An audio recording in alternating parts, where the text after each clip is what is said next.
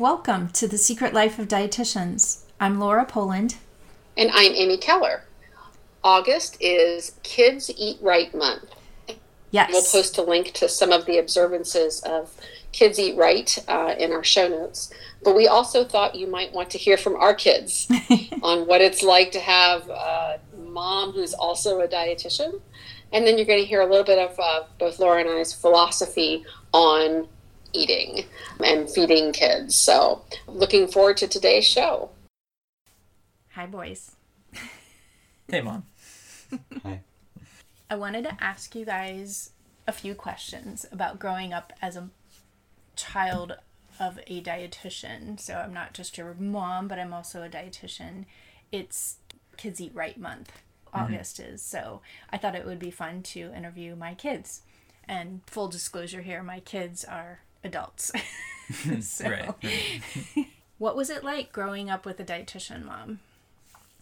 Well, I would say it's tough for me to answer that without a, a frame of reference, but I would say in general, I would I would classify the food that was around our house as healthier than the houses of my friends. It was always a treat to head over and eat some pizza or some chips or whatever else I could find at my buddy's place. Okay, that was Brian. Sorry, I should have introduced you. so, Uh, I guess we generally ate more wheat bread. Yeah. uh, a lot of my friends ate white bread, I guess. okay, I mean, I, going just a little bit more conscious about the food, I guess. I think it was the little things like that. Yeah, whenever there was a healthier choice for something like a staple, like a bread or like a rice or something like that, yeah, you always had the healthier version around. I tried. Yeah, got you used to it, huh?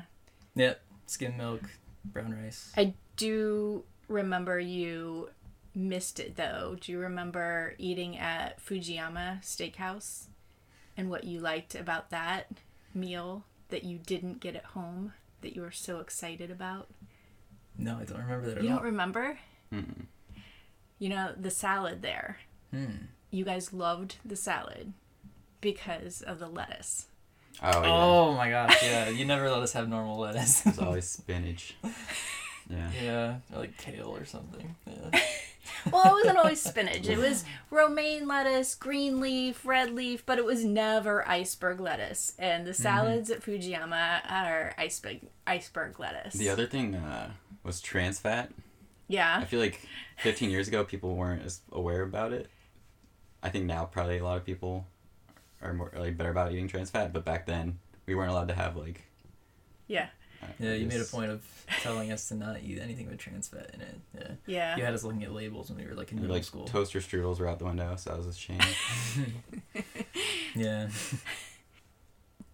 I know I normally all foods can fit and you you know, I don't mind having iceberg lettuce every once in a while or something like that, but when it came to trans fat, we were starting to see studies and I just I know I remember I kind of made that a big point when we were going to the grocery store and Yeah. kind of taught you guys how to read the mm-hmm. label too so that you knew whether or not it was going to be something we could bring home or not. We only we only ever got trans fats, yeah, when we went to the store with dad. Right. Okay. Okay, this is our recording. Ben, would you like to introduce yourself? Hi, my name is Ben, and I'm 13 going into 8th grade. Ben, what is it like growing up with a mom as a dietitian? Uh, it it's pretty normal. Like sometimes I'll ha- I have weird food preferences than other kids, such as I I have never eaten uh or even tried uh cup noodles because apparently they ca- contain extreme amount of sodium.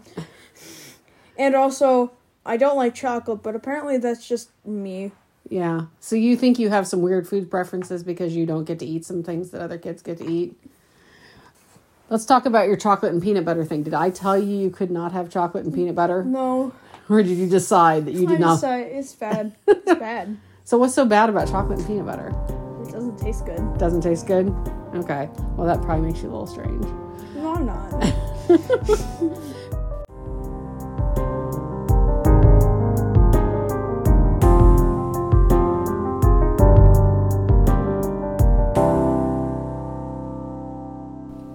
Welcome back. I have to tell you, I have had more people come up to me and say that they listened to the last podcast. So if you have not checked out our Eat Like a King podcast, I have gotten a lot of feedback on it. I was getting my hair done the other day, and the girl that was doing my hair said, That podcast, I just can't wait to listen to it. So, Aw. again, if you haven't checked it out, uh, again, take a look back in your downloads and check it out. Yeah, I we had a good time with that one, and I'm excited for this podcast today. Uh, Yep. So I thought it would be fun because it is Kids Eat Right Month, and thought it might be interesting for us to share with you all how we did when we raised our kids. And I feel like sometimes as a dietitian and working with families, you know, I I feel like we want to do the best we can as a parent. Yes. And I think it's no different obviously with a dietitian. And I feel like maybe it's not as difficult and I think we can hopefully share some tips today that might help you when you're feeding your kids. I think, and you probably, I would assume, agree with this. Parents are under a lot of pressure, and especially right now, because you know, not only are we going to be feeding these kids, we're also going to be educating these kids, and this is a really tough time for parents. Yeah. And there's so much pressure. Normally, I think part of it maybe is just the online culture of parents seeing idealized meals that other kids are quote unquote eating Yeah. um, and not necessarily realizing, realizing maybe those are Instagram influencers who are putting sort of their best foot forward for Yeah. public consumption. I tell you, I've I've had people people can be cruel sometimes and and I think Yeah. and and they're probably not meaning to, but as a parent, I've created a lot of meal plans for my clients based on things that we eat as as a family and some of the things that I eat as a family there are menus that I've created that are shortcuts in the kitchen that provide a balanced meal, but maybe we did do something that was like a pre-made crab cake instead of me making them from scratch. Right. And so I think people might be surprised that a dietitian might do that with their kids, but I find it as a parent, it was very important and it was very mm-hmm. much my sanity that was important too because Yeah. we're busy and we have so much going on. So while I I think as a dietitian my advantage is I understand what a balanced healthy meal looks like and I mm-hmm. know that if I'm going to get a pre-made crab cake then I'm going to have a salad with it and some fruit or something like that that's homemade Right. that you know uh, I mean those are just basics and and so you may make sure that when you're eating you've got that balance the fruits the vegetables uh, and then there's a lot of forgiveness then I think in what you prepare for your kids. I think sometimes, and maybe this goes along and you know, kind of with the, sort of the Ellyn Satter philosophy that the the how of how we feel feed our kids is maybe more important than the what that we feed our kids. You know, it's it gets really difficult, and we'll get into this when we talk a little bit about feeding little tiny ones. You know, there, there's a lot of pressure to are you making your own baby food? Yeah. Are you buying organic? And, and Right. unfortunately, a lot of that stuff unfairly targets moms Uh-huh. and puts pressure on them that I think is is not helpful and in a lot of ways counterproductive Right. um, in terms of how moms feel about how their kids eat. And then you couple that with concerns about weight. And, you know, are we worried about a child's size? And should we be worried about a child's size? Most Yeah. of the time, not. It, that that's a lot of pressure as well. right. But let's, I guess, maybe just talk about if we're thinking about what our philosophy of Yeah. feeding kids is. Can you share a little bit about because you have grown children? I have a child who's who's 13, but your kids are out of the house. Right. How do you feel like you know you fed them when they were little, and then maybe how that's translated to today?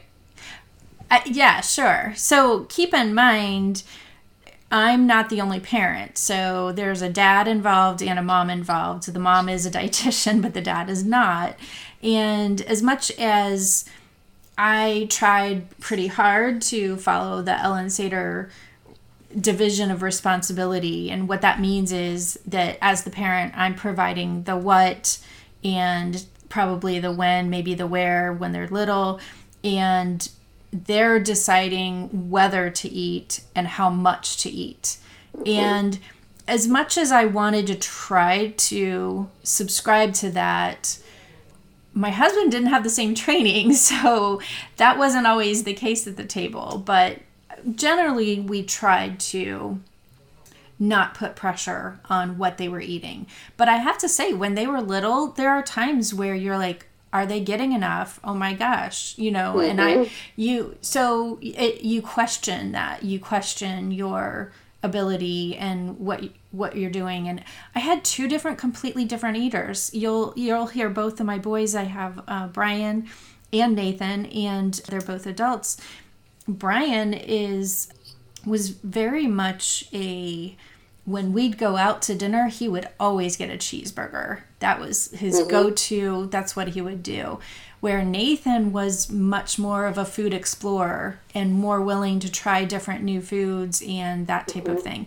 So I think your kids are different too. So even though you might have a philosophy of the way you want to feed them, they really are in more control than I think we think they are. And uh, mm-hmm. so my philosophy, generally speaking, was try to do my part as a dietitian to provide the balanced, healthy meals.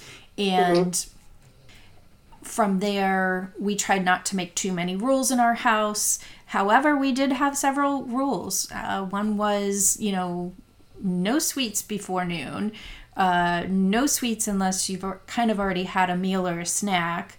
And if you're going to have a like soda or pop, however, I know everybody calls it different things, but if you're going to have something like that, then you can have one, but then you need to switch to water after that. If you're right. and if you're going to have a soda, you can have that once a day, but no more than that. It's like a it wasn't I know a lot of families that say they don't even keep it in the house and they don't even let their kids have it.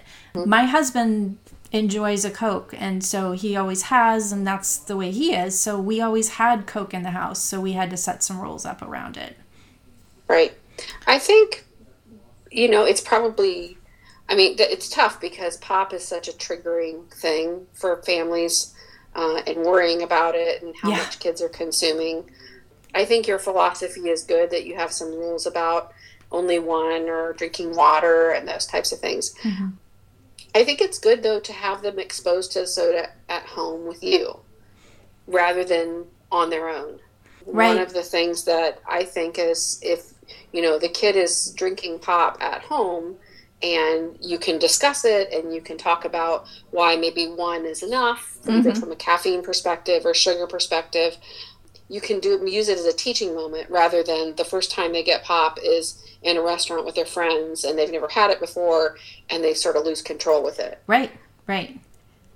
My philosophy with feeding kids is i never wanted to demonize foods.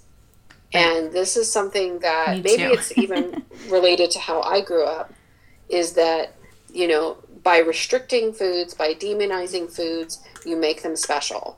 And maybe this gets back to talking about pop.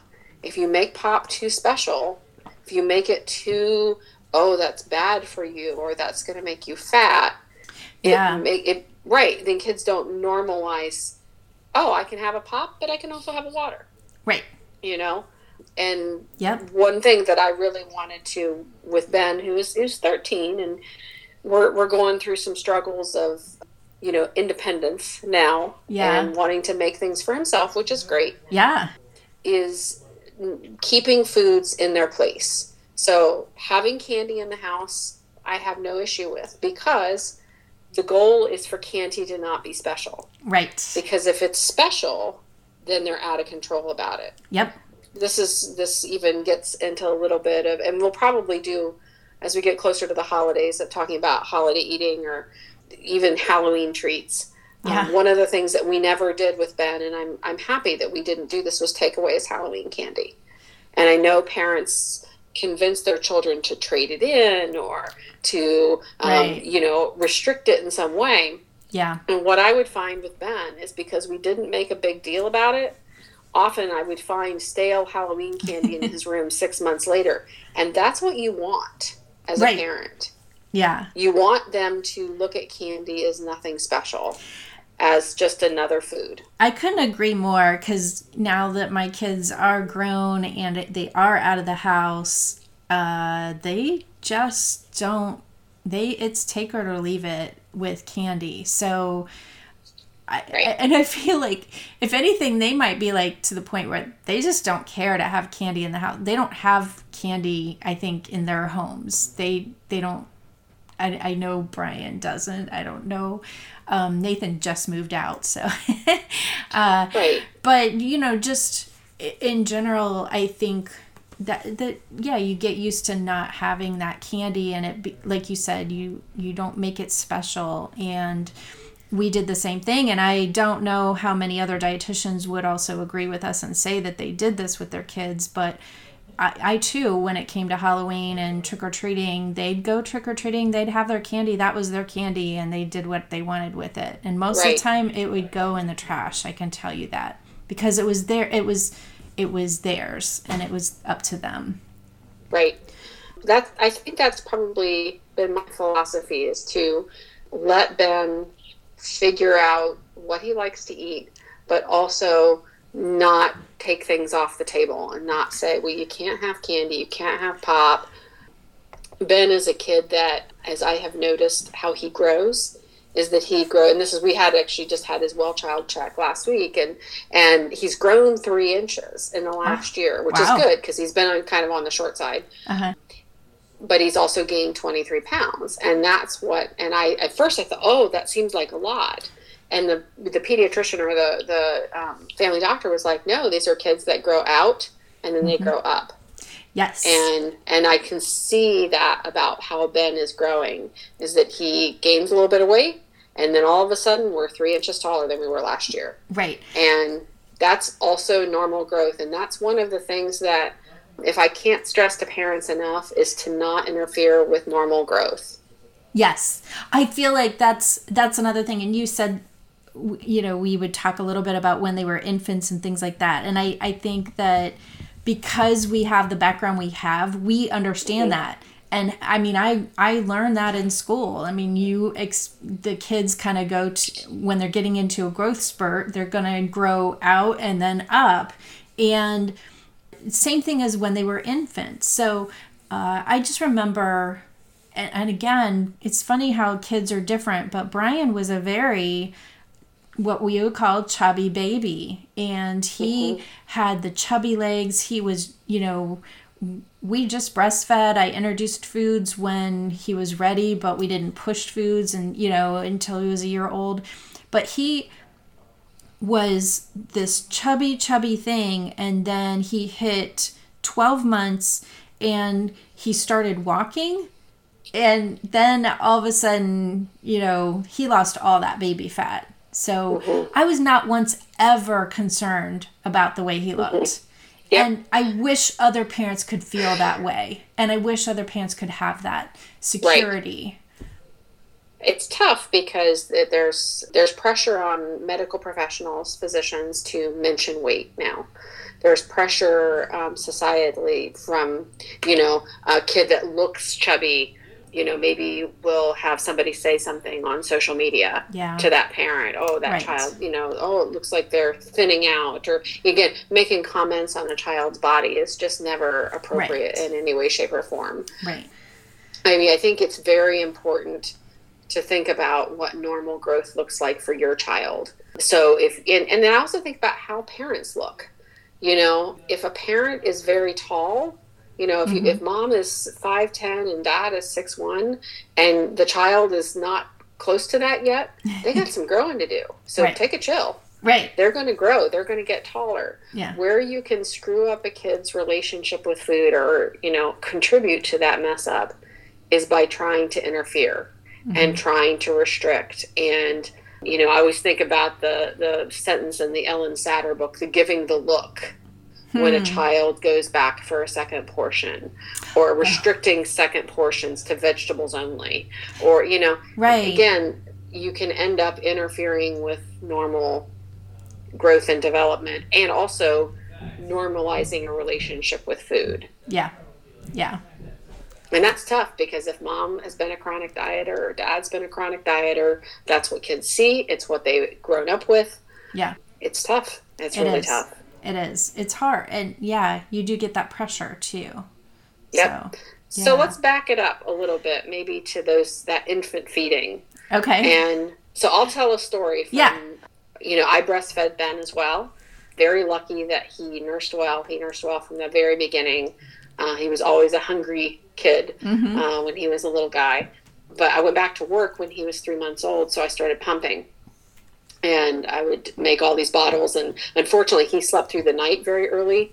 So I had to Unfortunately. get up. well, no, because I had to get Okay. up and pump yeah. even okay. if he was everybody else is conked out in the house and i'm the one getting up at 1.45 in the morning to pump okay. so yeah. he had bottles to take to daycare i wish he'd just nursed be right. because it would yeah. have probably kept my supply up a little bit better but anyway so i'd get up and make these bottles and i'd send him off to daycare with his bottles Mhm. and of breast milk and i remember talking to one of the older ladies who worked in the daycare and she gave me a comment because his bottles for that were breastfeeding bottles were small they were like four or five ounce the, like the medela bottles Mm-hmm. and she said well his bottles are half the size of the other kids i'm like yeah well that doesn't seem appropriate that doesn't seem an appropriate portion and i said but it's but it's breast milk that's different Right. than formula it's just a different composition Uh huh. and what I remember is I would leave four bottles every day at daycare, and he would only drink three. Yeah. And I would come, I always had an extra bottle at the end of the day take home. And I said, if he's so hungry, right. then why aren't you giving him the fourth bottle? Yeah. You know, Right. If you think he's hungry, well, he's he wasn't hungry. Right. You know, Yeah. this was the right portion of breast milk, which again, you know, and and nothing against formula feeding. That's not the issue at all. Right. It's just a different composition. It's Right. just a different size of a portion Yeah. and that's and and both are perfectly fine right. but breastfed bottles are much smaller just Yeah. because they're more nutritionally dense and Yeah. that's fine Right. and i so i felt like i was doing a little bit of education about breastfeeding and how Uh-huh. those bottles yes they are going to look different Yeah. than the formula bottles and Yeah. that's okay my kid is clearly not starving over here right. you know Yep. so yeah Yeah, yeah, for sure. So, introducing solids then, how did that go? Do you recall, like, uh, I don't know, your philosophy around that? Or Yeah. did you have anything that, as a dietitian, you feel like this was really important to us? Yeah. well the thing the thing that i wanted to make sure that it was not a case of i was going to force a solid into his mouth Right. And I remember very clearly feeding him, and he would turn his head away, Mm-hmm. and then the feeding is done, Right. you know, or he put his hand up. And I know that's hard because there's an idea that this child needs to clean his plate. Mm-hmm. And one of the things that we really stressed early on was when the head was turned and we'd had enough, that there was never a force of here's a spoon, put it in your mouth Right. that's not that was not my philosophy Right. and i had to even do some educating with my you know parents and in-laws about that's how i feed is that Mm-hmm. Yeah. when he's done and he's had enough to eat Right. he will he will turn his head and he's done at that point Right. and you can stop trying to make him eat more Right. Yep. Yep. Uh, same thing here. And then I think the other thing that I wish parents would know about is making sure not just that they're they're able to turn away and and sit up and they're doing those things, but that you're not feeding them when they're on your lap.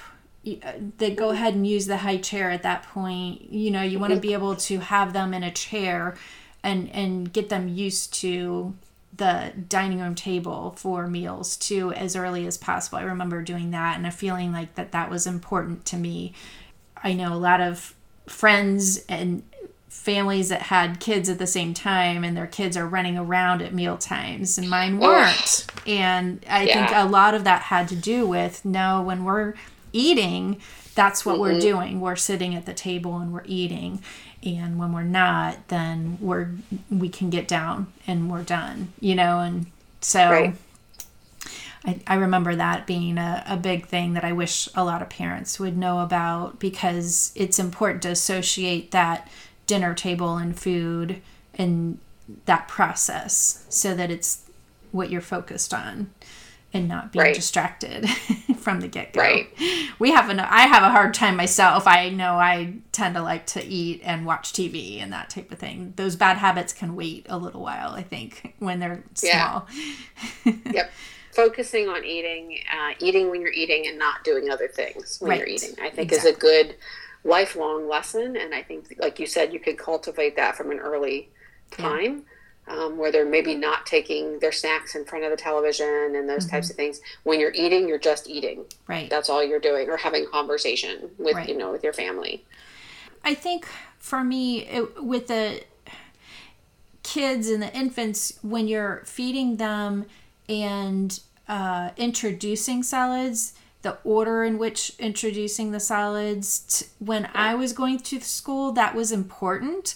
And so I don't think it's the same right now, but for me, the the philosophy back then was you start with cereals like an iron mm-hmm. fortified cereal, and then you move into your vegetables, especially more of your bitter vegetables, and then more of the sweet vegetables, and then the fruit and and then just knowing that you should give it every you know three to five days when you introduce something new so that you mm-hmm. make sure that there's no food allergy occurring because of it. Right.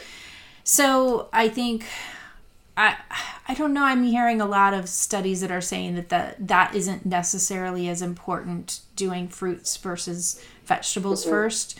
I don't know how you feel about that. I I will say we introduced, we attempted to introduce vegetables first, and they just didn't take. uh huh And I remember one. I think it was somebody I was talking to. She was like, "Have you tried the the the baby food green beans?" I'm like, "Well, no." And she's like, "They're terrible. You know, they need a little butter. They need a little salt. You know, and that's you know, as my, I didn't want it to become a battle." yeah Of you know you if well, you if you don't eat these green beans you can't have applesauce which was always a favorite of his right and it didn't want it to turn into a battle where he would eat green beans just to satisfy me, you know, Uh-huh. so he could get to what he actually wanted. right So I think that's, I think it's less important now. I know, of course, that allergen guidelines have changed a yes ton. they have.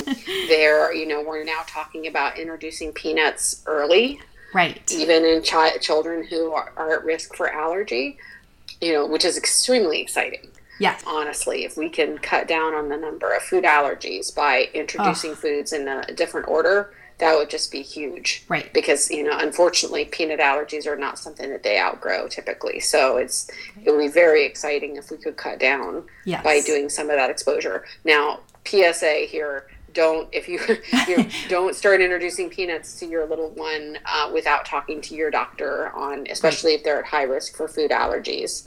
You know, if they have a genetic history of food allergies in the family, um, on how to properly do that with your child. right right Um, in terms of toddlerhood, I know that, and, and maybe this is just again a phase of life that he's going through. Ben was a more adventurous little guy eater than he is now. He was very like he was the child who would eat shrimp. He was the child who would eat mm-hmm. broccoli, eat all the vegetables on his plate. And now I, I see more stubbornness, and I'm starting to think that's hmm. more of a, just a, asserting independence and less on. Hmm. There's more, you know, like you mentioned with your son of ordering the cheeseburger when he goes out yeah as opposed to trying the shrimp that Right. he might have eaten earlier on in life. Mm-hmm. But I think it's important to let your child try different things. Don't assume that all they want is chicken nuggets and mac Right. and cheese. However, don't freak out if, if that's, what, they, want. right right Right. because this I, gets back to that Satter thing of putting in unfamiliar foods with familiar foods. Right, right. So when yeah, when they were toddlers eating out, definitely Nathan was my more adventurous son and uh, he tried things and I think he my sisters took him out for lobster and he fell in love with lobster when we were on vacation and then you come back to red lobster here in Columbus and then he was like, "Oh, this is not good." so Well, there goes our sponsorship from Red Lobster. Thanks. Thanks a lot. Oops, sorry. Oops. Yep. but it was like I think Red Lobster can agree that you know fresh right at the seafood Sure. is might be a little different. But anyway, it's I was like, oh well, let's go to Red Lobster. They have you know, and it didn't go over as well for him. He has discerning tastes, so and he always has, and and then the other one does too. And now he is much more adventurous, but you know, and they, they just have different. Kids are all different, so Right. Uh, and you know, getting back to that, not freaking out if your kid goes on what they, I think the term we used to call is a food jag. I mean, Uh-huh, That's what they still call it, where your child is eating the same thing over and over and over again. Your child will not eat macaroni and cheese for the rest of their lives. right, You know, it's not that's even if right now that is what your child is super interested in Mm-hmm. and is requesting. You know, it's okay to offer it. It's it's also okay if that's the only thing they eat off the plate. right, You know, if you prepare macaroni and cheese twice a week, kind of as a, you know, that's what your child enjoys eating and that's all they eat on their plate, great. You Mm-hmm. Know, you did your job. You provided the balance. right. Yep. And then I think it's important, you know, if you're getting into introducing new foods to pair those with unfamiliar foods. I always think Yes. about, I think it's in one of Ellyn Satter's books where she talks about if you went to a foreign country and they gave you an entire tables full of unfamiliar food, yet there was a bread basket on the table. Mm-hmm. What are you going to eat first? Well, of course, you're going to eat the bread basket because that's mm. what you recognize. Yeah. Same thing with kids. You can't put an entire you know, Right. table's worth of unfamiliar foods on the table and expect them to be good eaters. Right. That's just not the way it works. Right, right. So there's there's that part of eating. There's also another interesting part of eating that I think a lot of parents struggle with is with trusting that their child knows when to stop. You Yep. mentioned when you were feeding as an infant how important it was that as soon as the head was turned, you know, th- those were cues. You knew what the cues were for Ben that he was done eating. And I think that that's really important to trust the child when they got into being toddlers and when they got to that age where they were a little more getting more of their nutrition from solid foods and less from the breast milk and the formula. As they get into one and two two year olds you start to see that i don't know about you but i felt like both of my kids it was like I think they'd have two good meals a day, but then that third meal would generally be like, eh, I'm not really into it. You know what I mean? And and not a lot would Right. get would get eaten. And so I think trusting your child, like I said, about how much that's up to them and and whether Right. and how much because and then there's also times where I remember uh, nine months and 12 months and 15 months we hit food we hit the those growth spurts um, that Yes. first year when they'd hit a growth spurt you couldn't feed them enough and then maybe the next week though they wouldn't be interested in food at all. And Right. and as a parent a lot of parents are like whoa what's wrong? They're not eating. Something's wrong. And Right. it's not always that something's wrong. It might be just that they're listening to their hunger and fullness cues.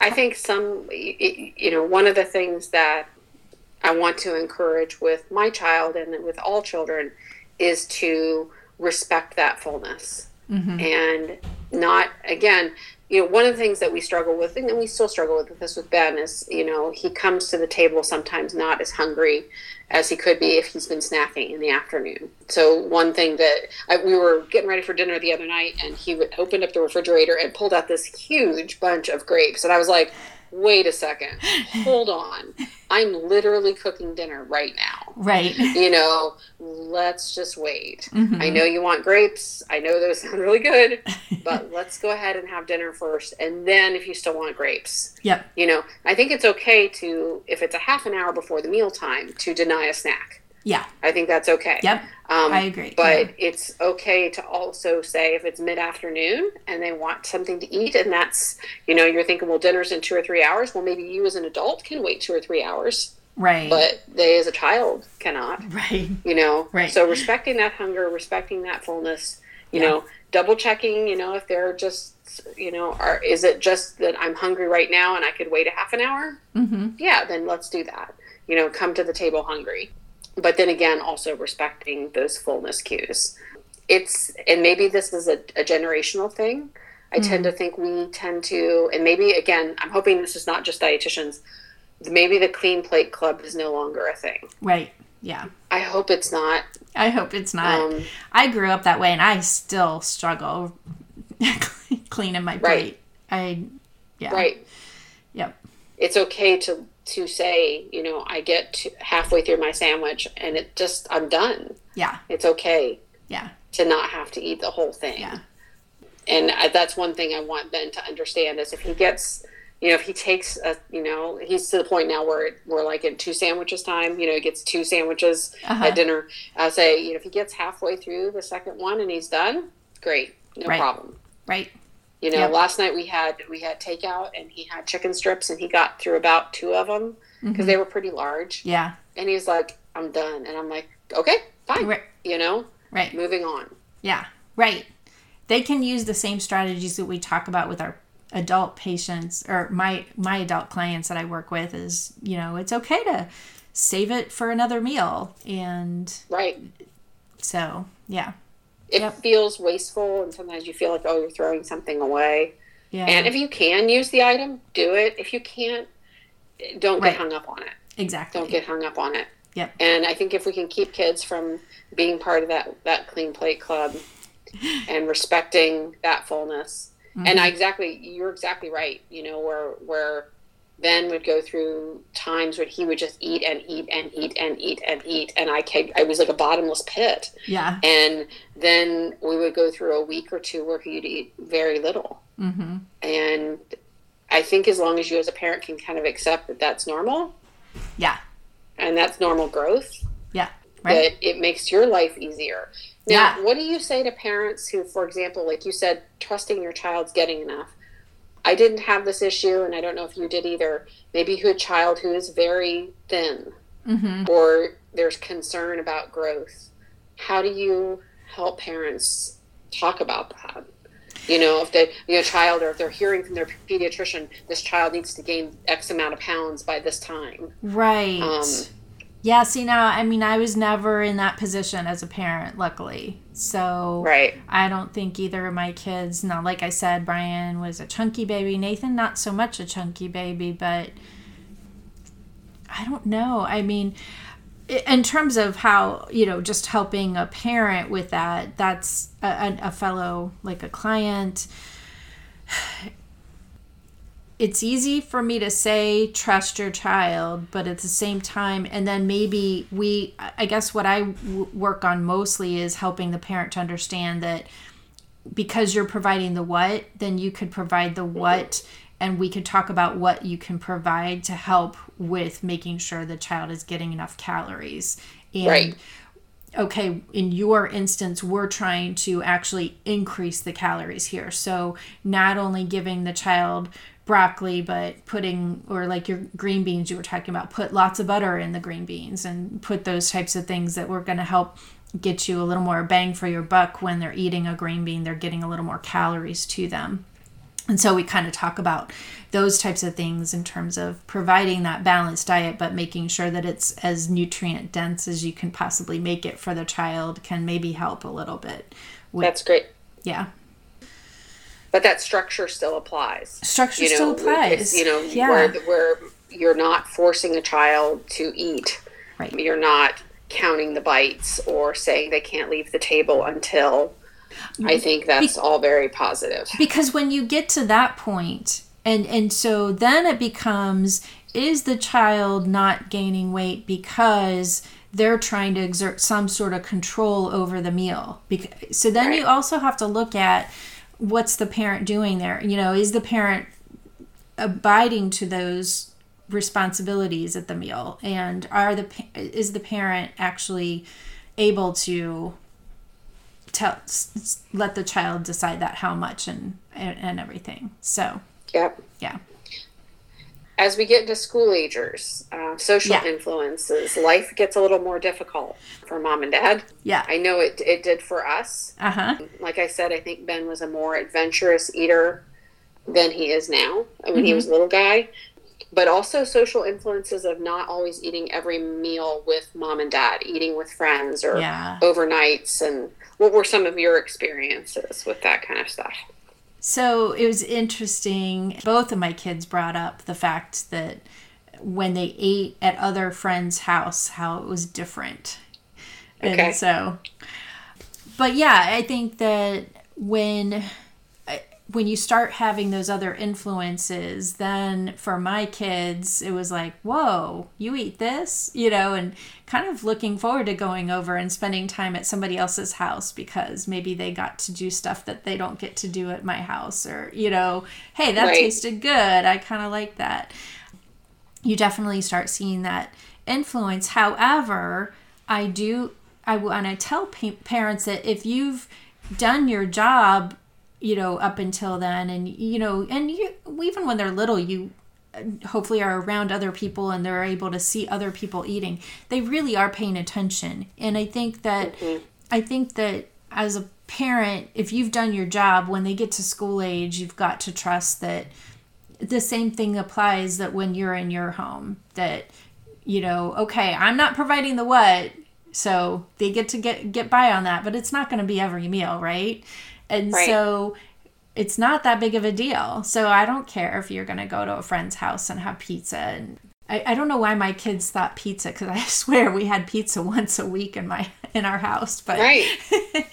but i guess parent i guess other friends must have had pizza more often so Well, I think there's a social aspect of eating parent pizza with your parents versus eating pizza with your friends. I don't know. We're just not cool enough, I guess. i guess yeah so And then finally, teenagers exploring them, know, letting them explore that that the providing the what. So Yes. this is where we are. So we Ben is 13 now, mhm. and he has recently during quarantine. One of the things that he has learned to do is prepare some basic meals for himself. Now wonderful he's not again because he's not a super adventurous eater anymore he tends to rely he's found a couple of microwave dinners from trader joe's that he Uh-huh. likes a lot. He has also learned to one this is one of the benefits of being in scouting. He's done some basic cooking in his boy scouts. Yeah. Um, so he can make eggs on the stove and some Uh-huh. things like that. He's getting to the point where he's no longer scared to use the stove like Uh-huh. he used to be. But he is we're slow going still on maybe branching out a little bit more with food but i am for example because he's going to be home these next few months Mhm. you know at least through three days a week you know assuming we can keep him in school a couple days a week yep he's going to be responsible for making his own lunch every Uh-huh. day yeah and I'm trying to. We were talking today about maybe okay, we'll go to Trader Joe's and I'll get some microwave rice. Mhm. Get the microwave rice and you put some grilled chicken strips with it. From again, we're just heat and eat type Yeah. of thing. Grilled chicken strips from Trader Joe's and make that a lunch because he likes he likes things plain. He's not a Mm-hmm. big kid with sauces. So I said you could do chicken and rice Yeah. for lunch, and Yeah. that would be totally fine and totally balanced yeah because I said you're going to have a limited lunchtime. You don't have an hour to cook lunch. You're going to have 30 minutes on your schedule for you have to get into your next Zoom class, you know, to be able to eat. Yeah So he's getting he's getting more adventurous, maybe with hopefully getting more adventurous with you know thinking outside the microwave dinner box. But I felt Uh-huh. like that was a good place to start, yeah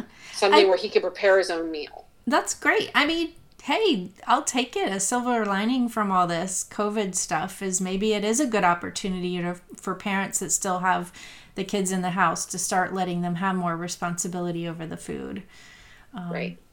So that is one thing that I actually did a lot of even when my kids were toddlers when they were first able to stand having them stand beside me while I'm cooking dinner while I'm making food and as they got older involving them in the meal as much as possible. Even if it's just okay i'm sitting down and i'm planning my meals for this week what do you guys want? And then they could tell me a meal that they wanted to have that week and now when they get to be about 13 that's the time where you can start what i did was i started letting them plan one of those meals and tell okay what do you mm-hmm. want to make and and have them actually take ownership of a meal right for us, we didn't have COVID. So, you know, in the summer was when they maybe had more time. They could actually not just plan the meal and tell me what they wanted that week, but they would actually be responsible for making a meal on the during the week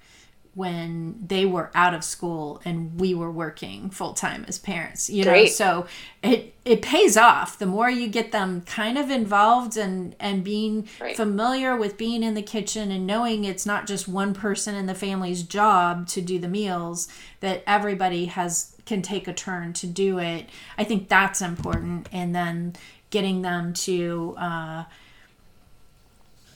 you know take that time and and and then actually start making a meal for the family is great because they're going to need that practice and then Right. that skills and that comfort level for knowing once they're not in the house anymore to be able to do Right. that on a regular basis so It took a long time for Ben to be comfortable with heating things by himself.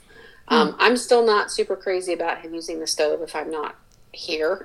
Yeah. you know, um, that's something we talked about for school. I said I'd still feel a little bit more comfortable with the microwave if I'm not here than you using the stove. Just I, you know, I it's not a gas stove, but still, I just feel like I don't necessarily not in love with that idea yet. yeah Um, maybe maybe another year I'll feel a little bit more comfortable with that. So I said, Mm-hmm. no, you can make eggs, but let's maybe we'll just do eggs when I'm home, uh-huh. you know, on the stove, or you can make Right. them in the microwave. Right, You know, there's a other lot of ways to do it. yeah. right. You don't have to just make them on the stove. there's a lot of Um, things you can make in the microwave yeah yeah So my goal again for him is to by the time he's ready to graduate from high school, that he has some basic cooking skills for each meal. Yeah. So whether that's making a breakfast sandwich or making a lunch, and even if it's all you know microwave vegetables and throwing chicken strips in the oven, that's fine. Right. I Mm-hmm. Don't need him to be a gourmet cook. That's Right. I can already tell you that's probably not his what he's going to be doing. right yeah But if he can put together a balanced meal, Mm-hmm. breakfast, lunch, and dinner, then I think I've done my job. Right. And I can send him out, you know, where he's not dependent on fast food. He's not dependent on restaurant meals. He can make balanced meals on his own. Yep. If I've done that, again, yeah, it'd be great if you love to cook and chop things. And yeah, it, I, I don't love to do that, and that's okay. You Mm-hmm. Right. know? Right. I think it's yeah. Everybody's different in what you like to do and what you don't like to do. And I have to say, I mean, I don't know now that they're on their own and Nathan, like I said, he just moved out a couple weeks ago and I don't know how much he's cooking on his own. He's trying to figure it out. You know, just getting a lot of does he have the basic necessities that he needs to make what he wants to make and but when he was living here between graduating college and getting this job and moving out now, it was nice because he would make a meal for us once a week. So, awesome. yeah. So I I highly recommend investing in that time, even though as a parent sometimes it's harder and it takes a while longer to get the kids involved and have them help prepare stuff, but it does pay off. So I I guess that's the one thing as a dietitian parent or just as a parent even just now that they're older is I, I really recommend making sure that you're involving them in the kitchen. And to your point it doesn't have to be gourmet kitchen skills at all. Right. Like, and i'm never i mean like i said you know we'll buy crab cakes already made. I'm not going to make fresh crab cakes. I don't think i ever Yeah. have. I probably should. But- Right. but you know i just generally speaking you don't have to make foods from scratch to get the benefits from them Right. I mean, you know, there's value in a rotisserie chicken with a side of vegetables and you know heat and eat ma- mashed potatoes again Right. all it's much more important how you feed your child than mm-hmm. necessarily everything being organic from scratch Right. utilize those convenience things when you need them Yeah. and there's no shame in that right I think there's such pressure again to produce these amazing meals when you can utilize some things and and be very balanced. right Absolutely. Yep. You know, it's much more important that the structure, the family time that is there than necessarily picking out, you know, organic broccoli to prepare. mm-hmm. You know, that's the way I feel about it anyway. So Yep. yep Because your mom is a dietitian, do you consider yourself an amazing eater? Do you like to try different things? Yeah, I mean, I eat, I I enjoy grapes like no other. There's a grape bowl on my desk over there. Okay. I also really like yogurt. That's half the things I eat Yeah. on a daily basis. Are you willing to try? Do you like to try more new things than other friends, or No, okay? I usually just stick to my bases Yeah. when it comes to food eating. So you have things that you I've really never like. I've never had not the same order at a Chinese food place and it took me 4 years to get a different order at Mexicans Yeah. at Mexican. So you find what you like and you stick with it. So, with a mom as a dietitian, a lot of people might think you're an amazing eater. What would you say to that? You want to go first? Yeah, I think a lot of my friends expected me to eat only fruits and vegetables. uh, but that's not really the case. Like we had a lot of chocolate lying around the house, Yeah, we did. thanks to my mom's crippling chocolate addiction. um, so it's not like yeah, it's not like we only ate healthy all the time. It's just we're she's probably a little better about cooking dinners for us mainly, mainly, um, more so than just like a strict diet all the time. Right. Hmm Okay. Yeah, I, I would say you know the same thing. Like certainly, I've gone through periods of my life where I would eat more healthy or, or less healthy, and I think the big the biggest difference would just be that I'm you know at least somewhat aware of the impact that my decisions make in the kitchen. So you know, if I go on a fast food bender, I'll at least know why that makes me feel awful, but I'll still do it. Yeah. I mean, yeah, we didn't have. I truly believe that you can eat healthy 80% of the time and 20% of the time allow yourself to have, you know, mm-hmm. something Yeah, what every people would consider not healthy. Yeah, I remember the everything in moderation phrase sticking with me. Yeah. I said that a lot when I was a young dietitian. Yeah. Still do. I mm-hmm. still find myself saying that a lot. I think it's pretty good words to live by. Yep. Thanks. All right. Well, thank you guys. Mm-hmm. I appreciate mm-hmm. taking a few minutes to talk to your mom.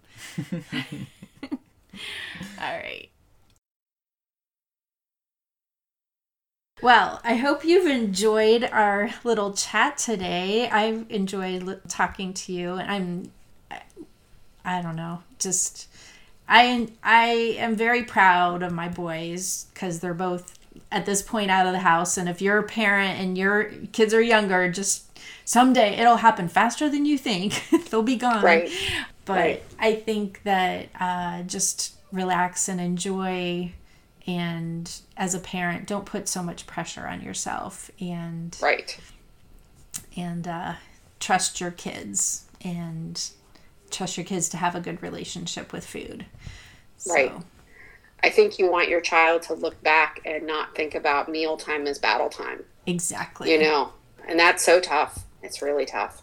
Yeah. You want them to have good memories of meals Right. and good memories of spending time in the kitchen with mom and dad or both. mm-hmm. Yeah. You know, I think, and again, if dad enjoys cooking, this is something, this is not just moms doing the work too. Exactly. I will say my, my husband, Ben's stepdad, loves to cook and Uh-huh. he's a better cook than I am. And he's taught his son how to make some things Mm-hmm. and you know he's, he's about to graduate high school but also working on you know teaching ben some basic kitchen skills and sometimes even just that dad son relationship is different Yeah. so if you find that your child relates better to a different you know the other parent Right. in the kitchen then Yeah. let that happen let right. that happen Don't let it just be one of you uh, showing them Right. the skills that you have in the kitchen because they are different set of skills. Right And and, and sometimes they just relate better to uh, you know again you know a child might relate better to a dad or versus a mom and and let them do the teaching if that works better Right. so yep Right. absolutely so well thanks for your perspective thanks to our kids Yep, for their perspectives thank you today for- throughout the show yeah. Thank you, Um, Ben, Brian, and Nathan, so much Yes. for your time to answer our silly questions and give us your perspective. And I think what's what struck me the most, I think, is just the fact that I think they also don't know any better. right So it's kind of like my husband too, you know, it just doesn't know any better, you know, this is just the way it is with a dietitian. So yep I know there are times that we drive him crazy, but I think Yeah. that Right, that's our job too. That's right. Yeah. so we look forward to your show ideas. If you have anything you'd like to hear about, you can visit our website, www.secretliferd.com. You can email us there or at dish at secretliferd.com. You can visit us on Twitter at, at tdietitians, or you can follow us on Instagram at the Secret Life Dietitians. And we look forward to seeing you next time wherever you get your podcasts. Any special memories around food? Yeah, you came to my school several hundred times. I did not come several hundred Yes. times to your You also came my scout group, my preschool, my my friend's school. It's because I'm a dietitian that goes and does a lot of programs. Do you remember any programs that I did? I know we got a chef hat. Okay, at one of the programs. Let's Yeah, my chef hats. at my daycare. At your daycare. Yeah. Do you remember making the um the the the fruit kebabs? Did you ever make I fruit think I kebabs think with I me? think I think it was during the chef hat incident. Oh, incident. that's what the chef hat incident. You made fruit kebabs with me. Yep. Yep. Do you have any frustrations about having a dietitian for a mom? I can't have noodle roni every day. Okay. Why can't you have noodle roni every day? Apparently, it can, contains enough sodium for two days straight. That is true. wow. And so you want to have noodle roni every day? Yes. Okay. If you did not have a dietitian mom, you would have noodle roni every day? I mean, probably. Probably. Yeah. I mean, I also don't drink those like, eh, like, vegetable drinks, like a lot of my friends do. They say is they're like good for you. like smoothies? Yeah, like the naked drinks. Are we allowed to Yes. drop? Okay, naked can- drinks. Yeah. Why why don't you want to drink this Because apparently, didn't you say they're not that good for you? Well, they have a lot of sugar in them. Yeah, that's why. Yeah. Um, any benefits to having a mom as the dietitian? Yeah, I'm not eating noodleroni every every day, and not getting like I have like I if I had it for seven days, I would have 14 days worth of sodium. Yes, that's true. You can do math. that's good. I'm a big brain. That's right. what are one or two things that you learned from your mom that are not about noodleroni? um, that naked drinks are that are, Okay. are not good for you. Okay. What else of other things that you've learned from me about nutrition? Um, the food pyramid and like the my plate thing. Yeah, I did teach you my plate, didn't I? Yeah, Yeah. and now they're at every school I go to. Yep. Yep. Anything else you'd like to say about having a mother for a dietitian? Um, Would you recommend it to other kids to have a mother who's a dietitian? yeah, Why? because you won't eat chocolate, the worst thing ever created. Chocolate's the worst thing ever created. Okay. I don't agree with that. I'm just pushing my agenda here. About the anti chocolate agenda? Yeah. Oh, do you ever have a, a, a story that you told about me once to everybody? oh yeah. So tell the story about the So- time that you so- ratted me out to everybody. So, mother was on a radio show, and uh, I w- they let me go on the air for like five minutes, and Which they- was a mistake. yeah. Um, and the fun thing was the day before, mom had got me uh donuts, and I told everyone like, "Oh, does, does the radio show's like, oh, you, you you does your mom make you eat healthy?" And I was like, "No, not really. I had donuts yesterday." You told everybody that I'd given you donuts. I was like five, Yeah. I don't think you were quite five, but like seven. probably seven. I know it was at my first daycare. yeah. Where And then the, you came over where the were- chef hat incident happened. Yeah, the chef hat incident. Yeah. Is there anything else that you would like to say on the podcast about your mother? Very epic. On very epic. Also, she.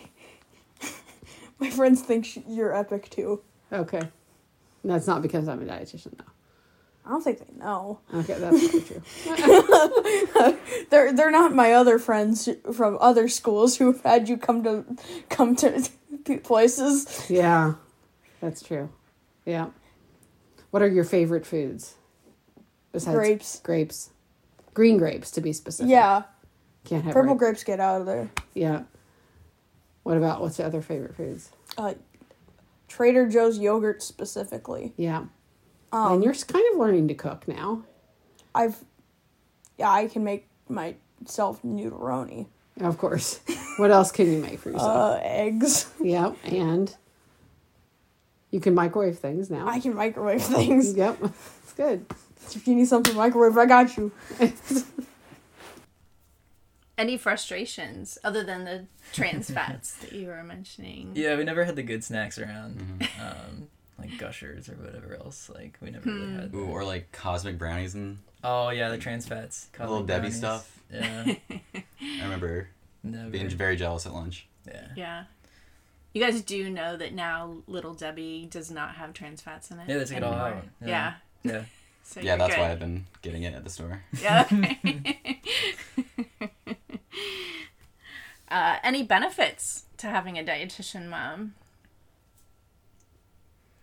So Mm, I think I think the coolest part of like having a dietitian mom has been like when once we got older and, and started to explore you know diets for whether it was a, a workout regimen that we were doing or or something like that it was really interesting to talk to you about uh, whatever the the newest fad diet that we found or like how much protein the latest workout website that we found had, had suggested to us. And just having those conversations was i think really cool. Something that we wouldn't have had with you know a mother that wasn't a dietitian. Yeah. i think those conversations were very helpful and definitely kind of steered at least my current diet towards where it is now. So i try to you know stay informed about all that and i don't know how informed i would be otherwise or how mm-hmm. much i would even care. Yeah, I guess um, having a dietitian as a mom made me more interested in um, nutrition in general. So I did a lot of research, I think, on my own when it came to like eating. Mostly like when I was just getting into like working out, and, like athletics. Mhm. Yeah, you got into that a lot and did a Mhm. lot of research on your own. Yeah, I did. I think it, in a way, it's probably is what got me into like fitness, like working out. It's probably stemmed from like understanding how to eat well and that kind of thing. maybe, In a way. Cool. Any anything else? Any like one or two things that you've learned or anything else you want to share?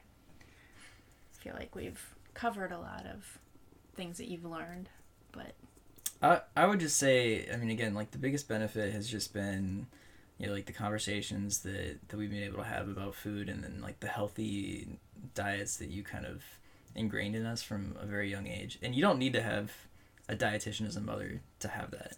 Right. That's something that basically anyone can impart onto their children through, Yeah. you know, like healthy choices and all that. Mm-hmm. So I think that speaks volumes to how, I guess, important it is to set your children up right for that sort of thing. Certainly mm-hmm. grateful for for that. yeah. Cool. Mm-hmm. Awesome. All right. Well, Ben, would you like to say anything else on this podcast? Um, like, comment, and subscribe. no, that's Okay. not. This is not YouTube. Oh, okay. Like, how how what's the system like? Do you have to subscribe to the podcast? Yes. Mhm. Okay, subscribe to the podcast, guys. Yeah. It's the best. It's the, it's the best podcast. Like, it's the it's the best podcast. Um, don't look that up. It's the number one podcast. So don't look that up though. okay. All right. Well, that's it.